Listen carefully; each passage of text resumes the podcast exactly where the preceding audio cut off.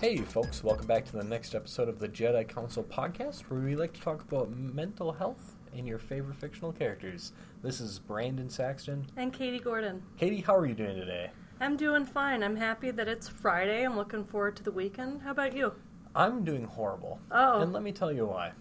I recently started watching a show called thirteen Reasons Why, and uh, and we're going to have a lot to say about thirteen Reasons Why, but the first thing I'm going to say is it's not a feel-good show. And I uh, agree with you on that one. Uh, it'll it'll mess with one. It's intriguing and mm-hmm. interesting, and it has this sort of, I don't know, compelling narrative. Yeah. But it, it you need to make sure that you balance it out with something like The Office. Yeah. So you don't fall into a really low mood state, at least for me personally. No, no, so. When I say it, it might mess with one, I mean specifically with me, it messed with me. So I was kind of projecting there. Oh, I yeah. think that, you know, um, I watched it rapidly. I'm mm. already done with the series, and you're at a more reasonable almost halfway yes. through, because it only came out the thirty-first or something. Okay, and great. I'm not even going to pretend like that's when I started watching it. I mean, I watched them really quickly, well, so really it, it was gripping, but yes. some of the stuff, I, I'm just glad that we're going to have some time to talk about it. It's going to be a few different episodes yes, because think, there's I, a lot there. Yes. I think we'll do, be doing three episodes, I,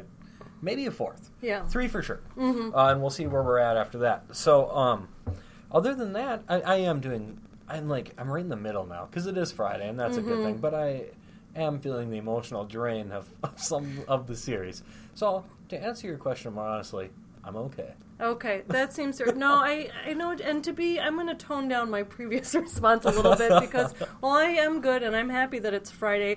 I I was very strongly emotionally impacted by this. I oh, mean, yeah. it's a it's a painful watch. I think it's important, and I'm glad that I watched it and then we're going to talk about it. Yes. It's brought up a lot of discussion from a lot of people, including within the the field of um, mental health professionals yeah. who focus and specialize on suicide prevention. So I think it's important to have these conversations, but it yeah, it's emotionally draining is a, a good way to express it. And I think it's also probably another great point to sort of uh, just drop it in.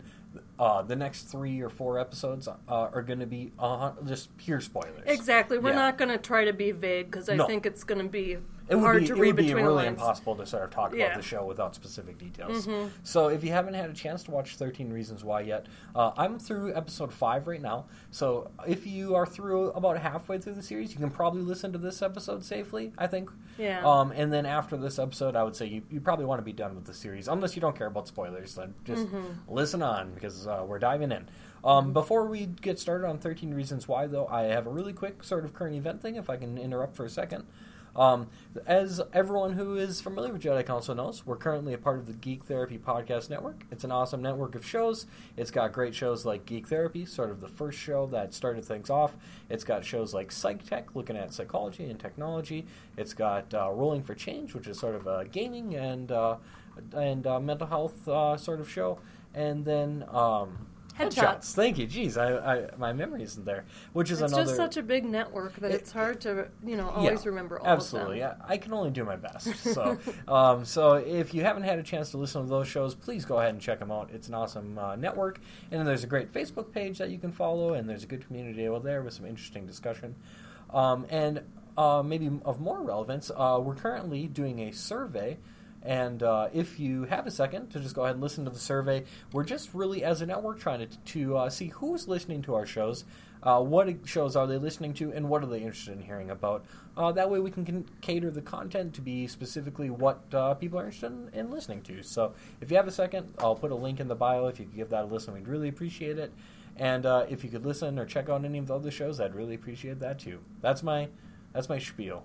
Let's uh, let's jump off that, that Netflix diving board into the pool that is thirteen Reasons Why.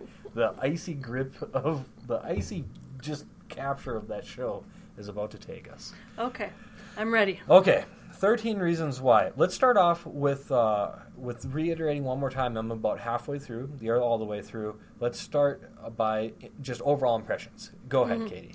Okay, so as I said, I. There was something compelling about this. I mean, I really, even though it was painful to watch a lot of the things that were happening, including that it's focused on suicide, um, you know that right from the start, I mean, going into it, and, and some other things that come up. Um, I watched it pretty rapidly because I did want to see what the full story was. And so I think that that part, in terms of storytelling, was helpful. I mean, that's probably, I mean, it's, these Netflix new series, I think they're designed to binge like that, and so they, they did that. And I Which, even, can I interrupt yes, you for a second? Yes. It's an interesting new paradigm shift yes. in T V. Yeah, the show is much more designed not to leave you a cliffhanger between episodes mm-hmm. so you come back next week, but to leave you a cliffhanger at the end of the season if they're continuing the series on, mm-hmm. um, as opposed to sort of the, I don't know, it's interesting how T V's changing. Mm-hmm. Um, in response to the way people are consuming it, which is ten hours at a time. Yeah, yeah, exactly, including myself, apparently. Um, but and, and the other interesting thing is the, the using the term binge, because usually within mm-hmm. the mental health world, we're talking you talk about binge drinking or yes. binge eating and mm-hmm. stuff like that, so it's kind of interesting that that's been attached to it. Can I stop you one more time? Of course. Uh, this was something I was thinking about the other day, and, mm-hmm. and you'll have to forgive my tangent. Should we not be using the word binge when we talk about uh, consuming massive amounts of media in a brief period of time? Because I, on the one hand, I could see that it objectively applied as sort of the same thing because you're consuming a lot of something in one sitting or one period. But on the other hand, it is a term that's more associated with some maladaptive uh, behaviors related to mental health. Um, and I know one thing that we've talked about on this show before, and one thing that's important to us is to be careful about the words we use. Mm-hmm. So do you have any thoughts about that? You know, I think that even though I care a lot about men- mental health and eating disorders and have uh, specifically worked within the realm of binge eating disorder, I didn't I haven't found that as a particularly offensive term, but that's mm-hmm. just my personal opinion. That's yeah. not a pro- professional opinion, and mm-hmm. that doesn't represent anyone other than myself. But what I think is interesting is that I think people use it casually, but I do think actually for a lot of people it does reflect uh, loss of control mm-hmm. over being able to stop watching mm-hmm. the media. And so, you know, it, it's tough because on one hand I do think words matter. And as mm-hmm. we talk about suicide, certainly the words that you use oh, yeah. surrounding suicide matter. Um, and so if I would certainly respect anyone who didn't like that. But for some reason that one isn't one that I have heard anyone, and they may be out there, mm-hmm. express feeling offended mm-hmm. or confused by mm-hmm. that. So that's just my opinion. What do you think? I'm on the exact same page as you. I'm not familiar with anyone who has sort of said we should avoid that term in that context, and I've heard it used very commonly by a lot of different people, and, and I've never heard anyone oppose it. And uh, it was just something I was thinking about, mm-hmm. um, and I don't have strong feelings about it mm-hmm. because I, I think it's... I think it's subtly different, and I'm, I could be wrong. Like you said, this is just my opinion. We're and thinking aloud we're during thinking this aloud. recording, yes. which means we may be wrong. That, that's the thing with the Jedi Council podcast. This isn't rehearsed. No. You're, you're, I have a little piece of paper with a couple notes in front of me. That's it. Yeah. You're just getting the, the pure thoughts. That's right. No, so, uh, whereas, if I can use for an example, uh, from last week, depression. When someone mm-hmm. says, I'm depressed, when they're sort of feeling down or, or maybe they're, you know, not actually clinically mm-hmm. depressed. I think that's taking a specific term that or a specific disorder, actually, and applying it in a way that's inaccurate. Mm-hmm. Whereas binging, I don't know. I mm-hmm. go back and forth the more I think about mm-hmm. it. So I guess I don't have any answer at all. Well, let's put it this way. I could be convinced that I should rethink using that term if yes. someone had a compelling case. But mm-hmm. I, I just... haven't heard that, and I yep. haven't heard that from, um, and I haven't looked real hard either, so that will be my assignment, is to look Perfect. and see if anyone's written about that, and, and we can report back on that on the next episode, but um, at this point, you know, there are other things, like, for example, I use the term recommended from the field of suicide prevention, die by suicide rather than commit suicide, because of course commit you commit sins, you commit crimes mm-hmm. and things like that, and that is one that when I hear that, and some of this is going to, there's variability, when I hear someone use the term commit suicide, that that mm-hmm. bothers me. Mm-hmm. And, and, you know, it's not, I'm not judging them if they just don't know to mm-hmm. use it a different way, but it does always kind of catch my attention, mm-hmm. and I think some of this is like what we're sensitive to different mm-hmm. things. No, I I, uh, I was glad you brought that up because I was going to bring it up next too, because I think it's another great example of being careful with the words we use. And uh, just like you, if I do hear someone say commit suicide, Uh, I don't judge them negatively or anything like that, but sometimes I bring it up, depending mm-hmm. on my comfort level of the mm-hmm. person. And I usually, um, it's usually very easy for people to understand sort of the idea, especially I often cite the uh, study that you talked about with the Logan episode mm-hmm. um, that was done in your lab that just looked at the negative connotations with the obituaries, and, mm-hmm. and we don't need to cover it in detail again. But I think when with a compelling example like that and a piece of uh, literature or, or data to support it, it's easy to understand why continuing to use the term commit sort of implies the negative uh, blame, criminal, et cetera, et cetera, mm-hmm. uh, immoral things that are associated with that term. So, mm-hmm. yeah, I don't know. Yeah, so we'll think about it, and if you are listening and you have feelings about using Netflix binge or mm-hmm. binging on any kind of media, uh, let us know, because I am interested I am in too. exploring this mm-hmm. idea and thinking about it a lot more. So I apologize for the tangent. Oh, no need to apologize. This is important stuff, and that's, you know, this is our podcast, so there are conversations that we're having, and yeah. not, like you said, not overly rehearsed things, and not overly edited either. Oh, I, I wouldn't know how if I even wanted to.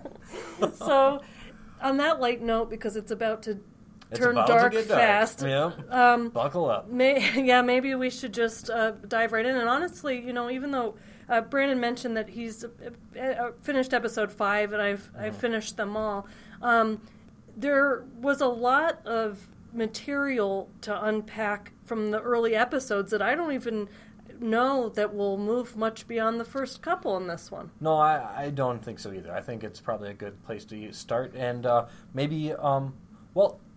You've sort of given your impressions yeah. of the show. It's captivating. I think I'll probably mirror a lot of what you said.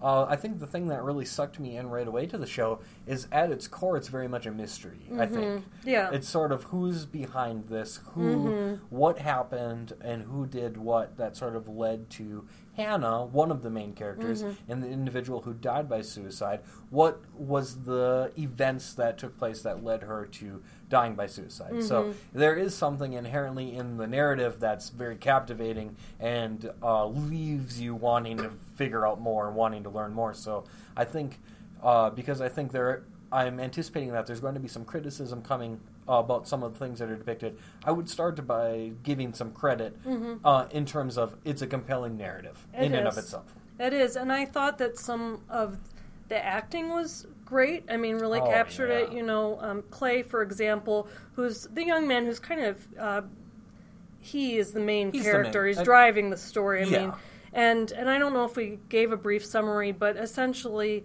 uh, Hannah Baker died by suicide, and she left cassettes, which was yep. interesting, and there are basically thirteen sides, and each one is a, detailing a specific reason that she perceives to have caused her death, and she's got kind of an elaborate plan of, she left the tapes with a friend, Tony, mm-hmm. and Tony had specific instructions about the sequence in which to pass them on, mm-hmm. so when we get to them, it's Clay listening to them, going through all of them, and kind of revealing the story. And I think that he realistically depicts, you know, he lost a friend by by suicide, and he's desperately trying to find out why and wrestle mm-hmm. with his emotions around it. And so that was another strength that mm-hmm. I thought was, was in it. And I think it's also worth mentioning that... Um, there's sort of a map that goes along yes. with the tapes as well, just in case folks haven't mm-hmm. seen it and they're just interested. The idea is that someone gets the cassette tapes, they listen to the cassettes, and they go sort of go along with this map that sort of follows this journey that led to Hannah taking her life. And as uh, Clay listens, each episode reflects one side of one tape, mm-hmm. so it works through the thirteen sides of the tapes, thirteen reasons. So that's sort of how the journey of that she underwent is sort of reflected. Clay sort of relives it through the tapes and this map, and he's following her mm-hmm. physically and hearing the story through the earbuds or, yeah. or Beats. Yes. Beats by Dre, wireless headphones. Is that what it was? They looked really nice. Yeah, yeah. It's that that was another nice Product part placement. of it. Yeah, and actually, while we're talking about things we like and that are mm-hmm. more lighthearted, I did, relevant to this particular podcast, there's a sweet exchange in the movie theater, so... Hannah where is, Hannah and, mm-hmm. and Clay work. Yes, where Hannah theater, exactly. Yeah. And so Hannah is training Clay as he starts there, and Hannah says, "Do you like it in this town?" And Clay says, I've only ever lived here. That's like asking Han Solo if he liked living in space. Of course, love the Star Wars reference. Mm-hmm. And she says, wow, you're an actual nerd. There's courage in that. And I thought that, this is so minor, but I thought that was a sweet exchange and some nerd positivity within that scene, which I enjoy. Absolutely. Always appreciate the nerd positivity, mm-hmm. Star Wars references, and I think just letting people like whatever they like. Yeah, exactly. I, I don't know. I It's a conversation for another story, but mm-hmm. I always get so weirded out when people are uncomfortable when someone has a particular interest. That's, yeah. of course, not harmful or right, oppressive right. to anyone else. But, of course. Yeah, so. yeah, I agree. So um, that's the basic setup of the story, and maybe we can kind of go right into some of the talking points that we noticed. Yeah, so let's start off with the memorial. Okay. So it's very early in the first episode, we see that Hannah's locker is Uh, decorated, for lack of a better term, uh, is has stickers and uh, notes and uh, things all over it. Pictures, I think, maybe pictures and maybe flowers. And uh, it's sort of set up as a memorial to mm-hmm. Hannah and people saying, I'm sorry, or you'll be missed, or we miss you, et cetera, et cetera, et cetera. And eventually, uh, I think it moves from the locker, and there's actually a table set up mm-hmm. that contains flowers and cards and stuff uh, sort of in remembrance of Hannah as well. And uh, when we first see it on the walker, of course, which I don't know if we have a perfect timeline of how long that is after Hannah has taken her life, but presumably not very long. Um, the first thing that stood out to me, if I can just sort of dive right in, is that two students walk right up to it, and one turns around and they take a uh, selfie right in front of the Um, memorial, and we later see that I think posted on a uh, a news feed or uh, Instagram or yeah, something like that. Hashtag is it never forget or yep. something like I, that. I think that's exactly what it says, and uh, that's that was the very first thing where I started to go, I'm not going to like some of these people very much, because that made me very uncomfortable, uh, and I, I it it I don't know. I don't know. Katie, do you have any sense of whether or not that's realistic? I could personally see that being realistic. And uh, really, it, it's that's when my heart started to break uh, in some of the depictions of things that happen in the series, where someone's life being lost is trivialized in a way like that. And I don't know. Maybe you have a different opinion. Maybe other people do. But I, I could very much see that happening. I, th- I think that's realistic. In fact, I remember a news article that I was saying that was complaining about people going on tours of concentration camps and taking selfies mm-hmm. in the concentration oh, yeah. camps. And so I do think that on one hand, I want to, you know, I don't want to just sound like, I, I want to be sensitive to the fact that a lot of people take selfies, and to mm-hmm. them maybe they don't think it's a big deal. Mm-hmm. They want to take a picture of themselves in the area rather mm-hmm. than just taking pictures of the thing. So maybe it doesn't occur to them why that wouldn't be mm-hmm. sensitive. But it's kind of, it's an unusual thing to put yourself at the center of something when you're focusing on death by suicide mm-hmm. or a concentration camp. Like, yes. It kind of suggests a couple things. One is that you're not really engaged fully in the experience. Mm-hmm. You're not you're not um, immersed in it. You're thinking about showing other people what you're mm-hmm. doing, which I think all of us have that to some extent. I mean, that's a Absolutely. lot of what social media is. But I think it stands out more when it gets to things like, the focus is supposed to be Hannah died by suicide. That's the tragedy, mm-hmm. not your response to it. Mm-hmm. And same thing with in the concentration camps. Like, you're focusing, um, you're supposed to be mindful and thinking about those types of things. There's a lot going on. It's an unusual time to think, here's me processing it, mm-hmm. and now let me upload it to Instagram. And mm-hmm. so, um, again, I don't think that I don't think that adolescents are being malicious in intent mm-hmm. or anything like that, but it does feel like an area where you want some things to be kind of more serious and sacred oh, yeah. and, and be about the task at hand rather than uh, turning it into about you or something like that. That reminds me, of, and uh, forgive me again mm-hmm. for another Friday afternoon tangent, but I remember when Pokemon Go first came out, Uh, people at the Holocaust Museum were very uncomfortable that mm-hmm. people were playing Pokemon Go uh. there. So, it, you know, related where mm-hmm. you can, I mean, millions of people died, and, and a whole people was targeted. Mm-hmm. Uh, and to be playing Pokemon Go there is it's uncomfortable. Mm-hmm. Um, so I don't know. It, related, where you can see that. Yeah, You're yeah. Taking well, so away this from is part. I think this is part of the larger cultural change of, um, of social media being ever present mm-hmm. and things like that, but that's why it's maybe especially important. So I didn't have a problem with that happening in thirteen Reasons Why, because I think that's oh, realistic, yes. like you said. Mm-hmm. But the behavior I had an issue with, and so it would be nice in my ideal world that someone's like, hey, that's not cool, or something mm-hmm. like that. Like, you know, let's not, don't do that, mm-hmm. you know.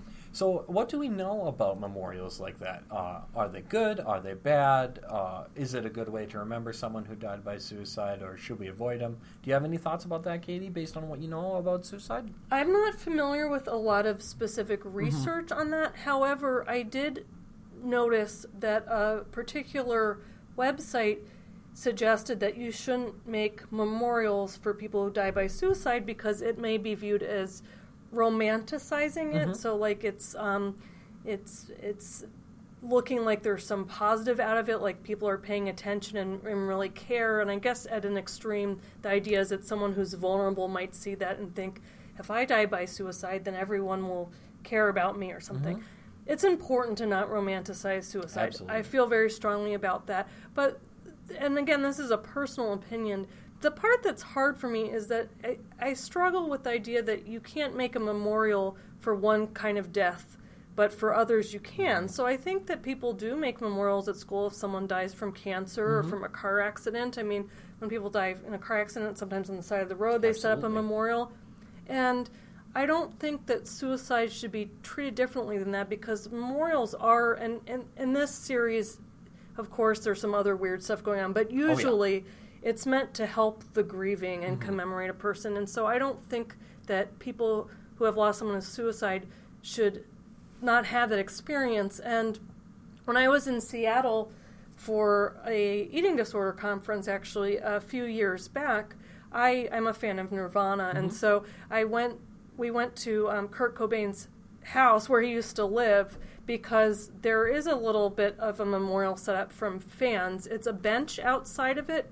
And people write things like lyrics and um, I love you, Kurt, and stuff like that about Kurt Cobain, who died by suicide, in case anyone isn't familiar mm-hmm. with him. Um, actually, I think it's been is it twenty years? Longer than that, probably. I think he. I, I think it's it's been over twenty years at this point. I'm not totally sure. But it's been a while. So people still go by and like kind of pay their respects. So they'll leave like a flower or write something like that.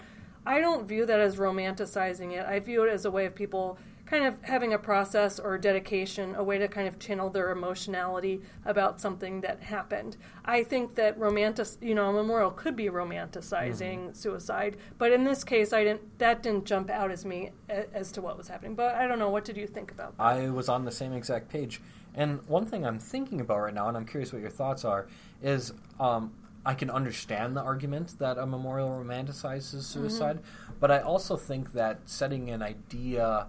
Or selling that idea that we shouldn't do it because it could romanticize suicide in some way, and this is just my perspective, mm-hmm. and I'm open to other perspectives, might feed into the stigma yeah. underlying suicide. If we're saying that it's not, I don't think the message is, is that's not good or we, we shouldn't mm-hmm. talk about it, but that's kind of involved in it. And we're saying it's okay to put a memorial up for someone who dies by other reasons but not by suicide. There inherently in that argument, there's a piece that's saying we shouldn't talk about it on the same level of other things, and I think that it that's the antithesis to the, the way to address the stigma around suicide and the stigma around mental health as well. Because I think that by being making people aware and by talking about it and, and allowing people to be open about when they're having thoughts about suicide, uh, when when we're covering things up like that, you're pushing that away. So I, I think that's another component of it, is I think that the transparency and the visibility is so important that, that I think that it's an okay thing. That's I, my take. No, I completely agree with you. Same goes for people who've died from drug overdoses or Absolutely. other mental health related issues. I think that uh, being open about it, being aware, and not treating it like it's something that you have to hide or that doesn't have the other kind of uh, types of any kind of comfort that people get when they lose a loved one, mm-hmm. like a memorial, taking that away from people concerns me. Um, one thing that I thought about in terms of an example of what romanticizing might look like is after Robin Williams died, I remember there was a lot of controversy about something that was tweeted out from the Academy, um, I think from oops, from maybe it was around the night of the Oscars. I don't remember. You can at me with the best information if that's if that's incorrect. But the point is that the uh, the Academy um, tweeted out a picture because Robin Williams, after he died by suicide, um, prior to that he played the genie in the Disney movie Aladdin, and they show a depiction of from the movie of um, the character that Robin Williams played, the genie, hugging Aladdin, and it says, "Genie, you're free." And there are a lot of people concerned about that romanticizing suicide by saying, like, now you're in a better place mm-hmm. after you killed yourself. And so when that kind of stuff happens, I get it. Like mm-hmm. you're saying, like, it could be sending the message to a vulnerable person, like, now you're free of pain and now you've escaped. And so I get that. I think that when you're doing memorials, it's important to be thoughtful about them. But not having them all together, that's hard for me to uh, get on board with. Absolutely. All right. Anything else to say about memorials? So we do we keep on trucking? I think we we, we got a lot of points. We do. Okay. Uh, the next thing that we, okay. Mm-hmm. Actually, let me recap memorials really quick to leave okay. people with something to take home from That's it. That's a good idea. Uh, memorials. So uh, depicted in the show, and I think depicted accurately, as well as some behaviors around the memorials that I think could have been an accurate depiction of how some individuals might uh, behave around them. Uh, we had some problems with the behavior, not any problems with the depiction, and overall I would say that we, on a personal level, don't uh, feel that memorials are a negative thing and might help, when done properly and not romanticized, uh, can help people talk and think and mourn about suicide. That is an excellent summary. Okay, next thing uh, we're going to talk a little bit about is warning signs. Yes. So in the show, uh, the... Uh, and you're, you have much more comprehensive notes than I do, and I don't have my own open, so I'm going to lean on you a little bit here. Um, so uh, the, is it the counselor talks about some of the warning signs for suicide? The counselor does at one point, but okay. earlier on okay. the communication teacher, right, who's oh, kind okay. of the focus of it, she's reviewing warning signs after Hannah's death. Okay. That's kind of in response to her Okay. death. Yeah. So this is, I think, our first bone that we're going to pick with the show, because they talk about some of the warning signs and some of the things that they talk about. Uh, the teacher who, as you pointed out and, and kindly redirected me, the counselor plays a big role in the show, so that's where no, I got No, the counselor yeah. does give the warning okay. signs, too, though, and they are okay. the same warning signs, okay. so okay. it wasn't just, so like, one person's giving the wrong. Like, okay, yeah. so, so they're depicted multiple yeah. times, and the warning signs that they talk about are withdrawing from friends and family, Uh, change in appearance, which uh, the best that I could understand, and I think you were the same, was Hannah cuts her hair much shorter. Yeah. I think that was it. Yeah. Uh, uh, trouble in group projects, which, I, okay, and, uh, and and those were kind of the main ones, right? Mm-hmm. Withdrawing from friends and family, uh, the haircut, really, but they call it a change in appearance, mm-hmm. and trouble working in group projects.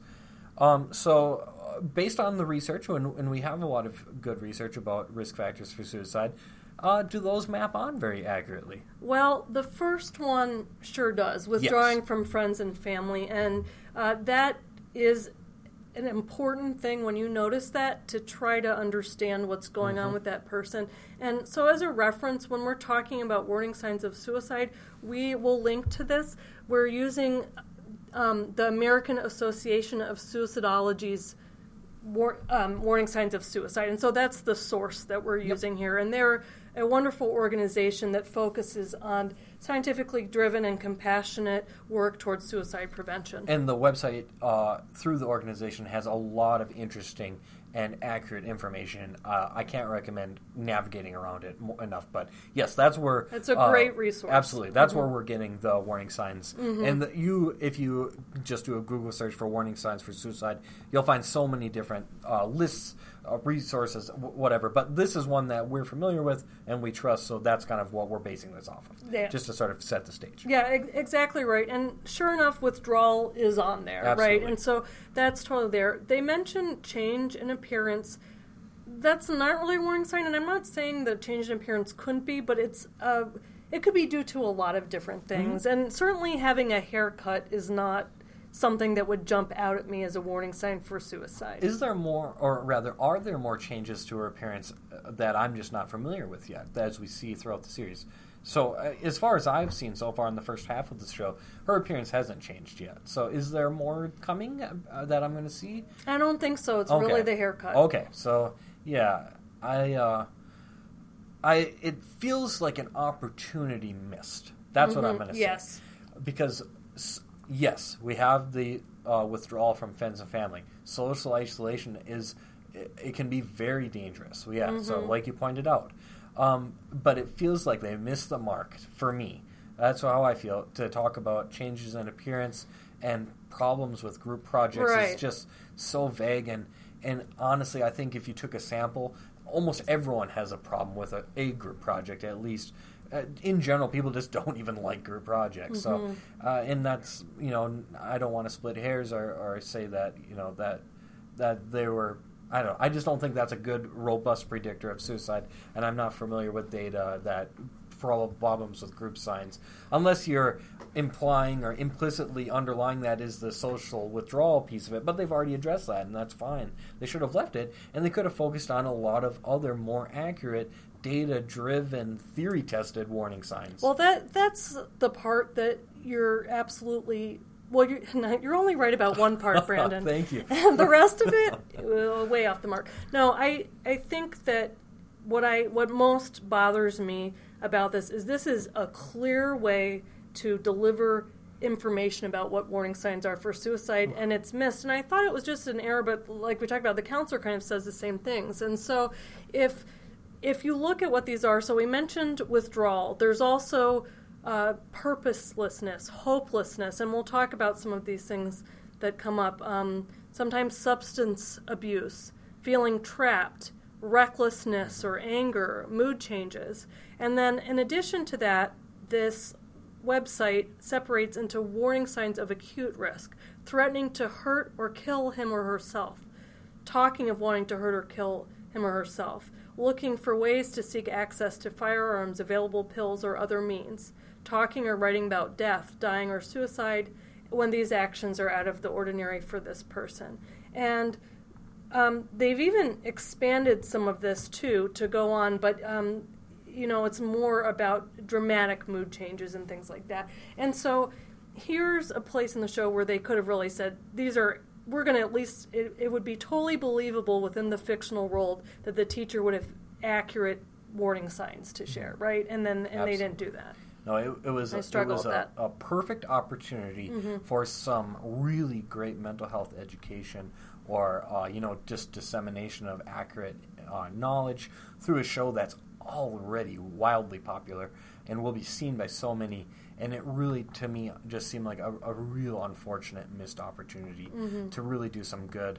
And instead, uh, you know, picked one good warning sign and a couple of things that are maybe tangentially related or maybe just unrelated. Uh, mm-hmm. And now we've got mis- that, I mean, it's just plain and simple misinformation. Right. So they, you know, so they could... They could be related. Like maybe you're oh, starting the group be. projects yeah. because you're uh, the person is feeling so down and they can't. But the point is, the more precise you are, yes. the better you're going to be able at, to identify these things. You could very much make an argument that the, those are indirect, uh, right.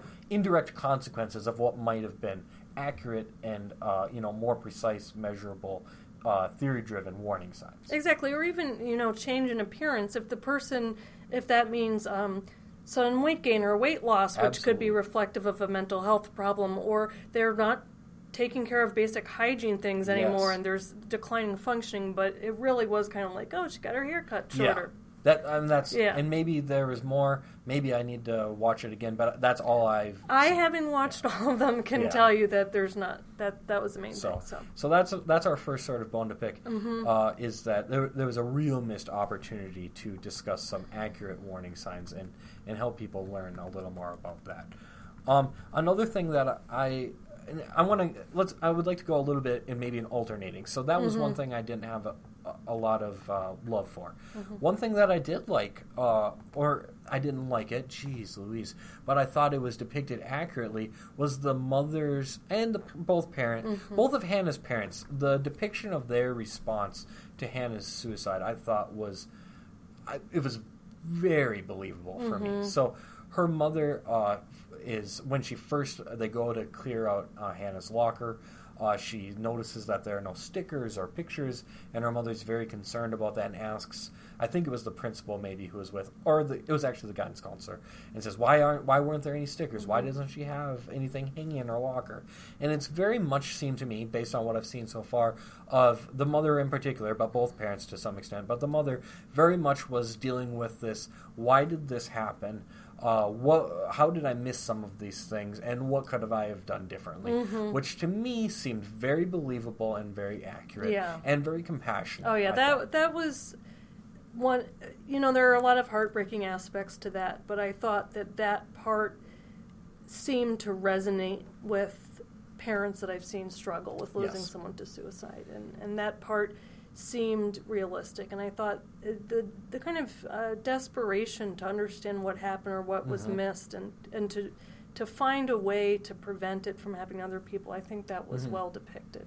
And uh, I, every time you see her, she looks like she was e- probably just crying, and, yeah. I, and just you can just the the acting was phenomenal and really depicts a, a devastation that I mm-hmm. think was very accurate. And there's also this the plot with uh, she's trying to get justice too. Yeah, she exactly. wants to figure you don't she, why did this happen, and, mm-hmm. and someone needs to be held accountable. Mm-hmm. And so I don't know. I, I, not that you know there's someone to blame for suicide all the time, mm-hmm. but I think that sort of response was depicted accurately. I think so, and and you know I I think it's an important point to say here that what opens up kind of early on in this as a contributing factor to Hannah's suicide is she has um, there is a a guy that she likes at her school who mm-hmm. she think is thinks is genuinely interested in her, and maybe he, he is. I mean, they kind of depict it that way. Yeah. And they meet at a park, and she slides down the slide, and he takes a picture, and it's kind of up uh, her skirt or her mm-hmm. dress or whatever she's wearing. A revealing photo for sure. Exactly. She's sliding down the slide. Yep. Exactly, and. Um, you know, she's that was her first kiss, and that's kind of special to her. And then his friends are like, you know, what happened? And trying to get the story, and he's kind of exaggerating a little to make it sound like it went further than it did. And then he shows his friend the picture, mm-hmm. and then one of them, Bryce, sends it to a bunch of people. And I think, presumably everyone. Yeah. In the next scene, they show. Yeah. Ultimately, everyone has around it. The exactly. school within. It seems like less than an hour. Everyone has seen it. Exactly. In, in and this school. Has been in the news. This stuff happens. Oh, absolutely. That whether it's uh, sending pictures that you think are going to be private, or pictures like this where it was that she didn't really consent to have a picture taken oh, that way. Not. So, I'm not even sure she was aware of it. No, no. It, she was sort of having fun and sliding on yeah, the slide. Yeah, exactly. Very much in the moment. So it was seemed very. Uh, yeah, she didn't consent to it, and I'm not sure she was made aware of it mm-hmm. until I think it was sent to her, including everyone else. Exactly. Yeah. And so, to be crystal clear, that behavior, unfortunately, I think that depiction of sharing those pictures, that, that could happen. That happens in yeah. news stories. That's realistic. However, it's completely unacceptable behavior that he took the picture, that he showed it to his friends, and then it was sent everywhere. And you see how rapidly um, the gossip and the people mm-hmm. turning against her and kind of begin this uh, slut-shaming oh, type very thing. Much so, yeah. And um, I Which feel, is a continual theme that exactly. I think we'll touch upon uh, again. Exactly. Her yeah. reputation has changed, and people are acting like that. And so I think that's painful because you hear true stories of these types mm-hmm. of things happening. Um And so I think that that is depicted somewhat in a way where you empathize with her, that that's scary and sad that that happened. And so on one hand, I think it's important that they're addressing this very timely issue. Bullying has been around, but the idea of rapidly sharing pictures and, mm-hmm. and making things public, that's a relatively a newer mm-hmm. phenomenon. And there are probably a lot of adults who aren't as familiar with how rapidly these things can oh, happen absolutely. If they're not paying attention to it. So that was, I, I know we were supposed to alternate, but I accidentally no, said another okay. point that I thought no, was no. important. Um, and so I thought that that was a good one. But on the the flip side of that, one of the issues that I had is that it goes on to detail a lot more reasons in her perception why she ultimately dies by suicide. But, the, again, the whole thing carrying the series is that she left these tapes that blame individual after individual for what for what they did. And it can, feels... Can I jump in really oh, quick please, with a yeah. question? Yes. It, it, I, and I don't know if this mm-hmm. continues, but does each side of the tape link to one specific person or one specific reason or both? Because it's sort of been a trend so far that each side has talked about a specific incident that happened with one person uh, that was sort of related to it. Does that theme continue? That are there thirteen people involved, or is it sort of you get the core group in the beginning and it's thirteen reasons? You know, it. I believe for most of them it's one person. Okay. Each person has their own tape. And as you can see, because I was had yeah. podcasting on while I was taking this, I actually took a lot of notes while I was doing this. And I started to slack a little towards the end in terms of highlighting the name of the person. But I can say confidently that one through eleven and tape thirteen are directed at a specific person. Okay. And so this is where I think nuance is important in that the contributions, for example, of Justin in that first episode, he's the one who took that inappropriate mm-hmm. picture of her, shared with friends. Bryce is the one who sent it around. That's completely unacceptable. And yet here is the the, the side that I think is important. One, a lot of people don't respond to bullying by suicide, and I worry about how tightly linked that is mm-hmm. as the series goes on. Um, and just, I think, in general. Mm-hmm, I think there, mm-hmm. there's a lot of association between those two things. Mm-hmm. And I think it's related to some maybe high-profile or very sensationalized stories mm-hmm.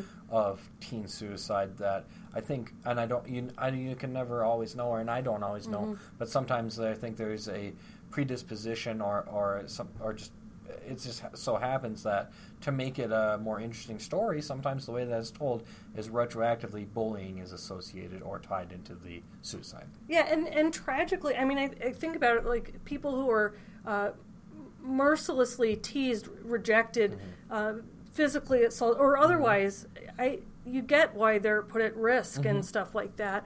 And so, but the thing that I think bothered me a bit about this series is that rather than talk about, like, these are the negative consequences that bullying has, like, look, you hurt her feelings, she was isolated, she struggled, she's a real person, it seemed like a more of a punishing, like, if you do this, then the person will kill themselves, and that's mm-hmm. why you shouldn't do it. And to me, that's not, um, first of all, that's not true in all cases, and I worry about, like, a, a warning kind of tale where that doesn't always happen. It reminds me, and this might be a bit of a stretch, but some of the um drug prevention programs, like old, like reefer madness, like if you ever smoke pot, you're going to go completely like like this and be out of control and all this stuff. And so I worry a little bit, like if it's like you should never bully anyone because they'll kill themselves. It's like, what about you should never bully anyone because it's really hurtful? In some cases, it's to the point where it's frankly illegal and um, immoral. But instead, it's kind of almost like Hannah is teaching them a lesson by forcing them to go through mm-hmm. the motions of the pain one by one. And, and that revenge tone, I worry, because that mm-hmm. is a negative stereotype about suicide. I'm mm-hmm. not saying it never happens, mm-hmm. but in many, many cases, it's that's the suicide is not to get revenge on people or to make them see the light and mm-hmm. stuff like that about all the wrongdoings they did. And so that... that made her, I think, a little less sympathetic. Oh, absolutely. You know, because it starts to get this thing where she's, you know, now what you're feeling in your mind, now you know what I'm feeling. Like, it's it's kind oh, yeah. of feels she like she specifically she's, says that mm-hmm. yeah, on the tape. I thought I didn't make that up. That's no, good. I'm glad you have that to that verify tape, that. Yeah. And so, to me, uh, yeah, does that happen ever? Maybe to some mm-hmm. extent, but most people who die by suicide, uh, it's not for revenge. Yeah, absolutely. Okay, very good. Um, I think we have one left talking, or one talking point left, actually, rather, for this uh, first sort of dive into thirteen Reasons Why, and that is the depiction of variability in responses. Mm-hmm. So right away, uh, in the first episode especially, we see a lot of this where, uh, you know, Clay is, of course, struggling uh, very much with Hannah's suicide. And as he gets the tapes, he wants to figure out what happened and what's going on. Uh, we've talked about uh, her mother, who is just devastated uh, and very much impacted by it. Uh, but then we see some other people taking selfies in front of the memorial. Mm-hmm. We see uh, they're sort of hanging up signs around the school, like things, uh, you know, sort of suicide prevention or it'll be okay sort of yeah, sayings, yeah. Uh, preventative sayings maybe. And uh, in class, uh, we see one person sort of say, I, can you remember what he said? Something along those lines. He said, we can just... we stop talking about this? It's really bumming me out. Yeah, so there's a little bit of a flippant response. Mm-hmm. And, uh, and uh, yeah, so, I mean, just there's kind of this depiction of variability in how people respond to suicide. And I think that's probably very accurate, uh, you know, just in how people deal with things differently. So we see some people who are like that person didn't want to be bummed out, was maybe largely unbothered by mm-hmm. that someone died. He didn't want to be made bother. He didn't want to be, talk about it. Yeah, anymore. didn't want to talk no. about it anymore. It's it's over.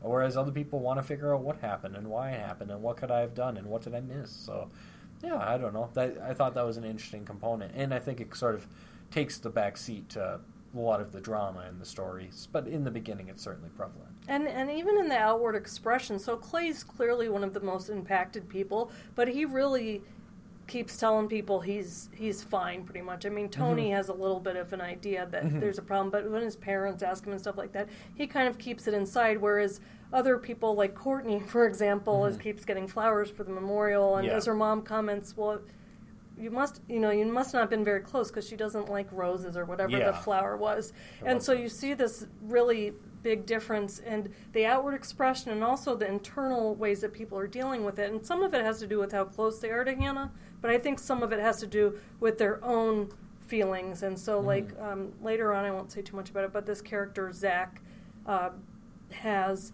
he has some of his own feelings that I think are related to how he's grieving it, because he's just thinking about, I think, trying to connect what it means that she was experiencing these things and what does it mean for him. And mm-hmm. so I think that's certainly true when someone tragically dies by suicide, that you do see a variability in yeah. responses. So those are all of our talking points, I think, for our first mm-hmm. episode on thirteen Reasons Why. Um, a lot of people uh, tweeted really interesting discussion points or questions for us.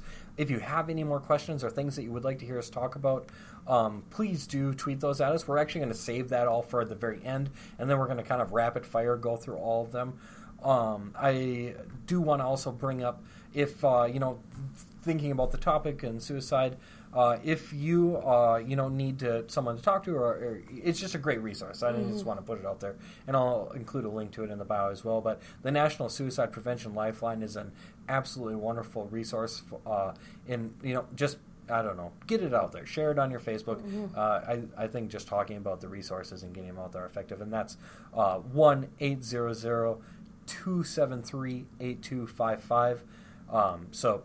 That's, well, I mean, just mm-hmm. one of, of many resources that are out there, but that's a that's a good one. So. Yeah, and it's a twenty-four seven available, yeah. free, confidential. And the website, if you're more comfortable, they have a chat function on yes. there if you don't want to call. And it's suicide prevention lifeline dot org. And so, again, we'll, we'll link to it.